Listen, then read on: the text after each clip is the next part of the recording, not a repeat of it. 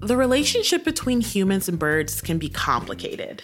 There are mutual benefits, like when people rehabilitate rare birds and train others to limit waterway pollution.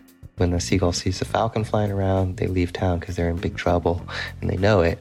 And other times, we might seem at odds. Like when building more wind farms to combat climate change, we also put more birds at risk. But we might not have to.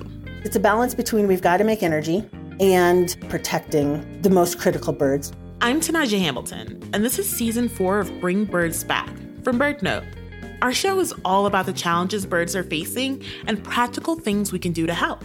And starting May 17th, we take the conversation a little bit further. We dive into the mutual impact humans and birds have on each other and discover ways nature and humanity can thrive together. We look into the connections between environmental justice, race, and climate change. When the environmental concerns of marginalized communities are addressed, birds come back too.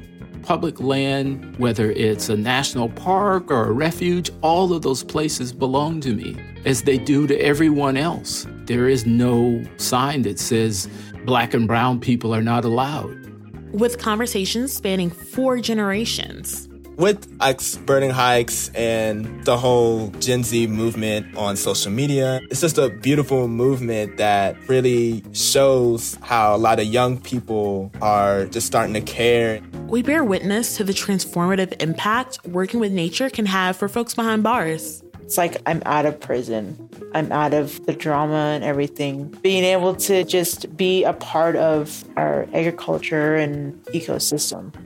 And we sit down with Bill McKibben, a pioneer of climate change activism. We think that about 70% of wild animal populations have disappeared since 1970.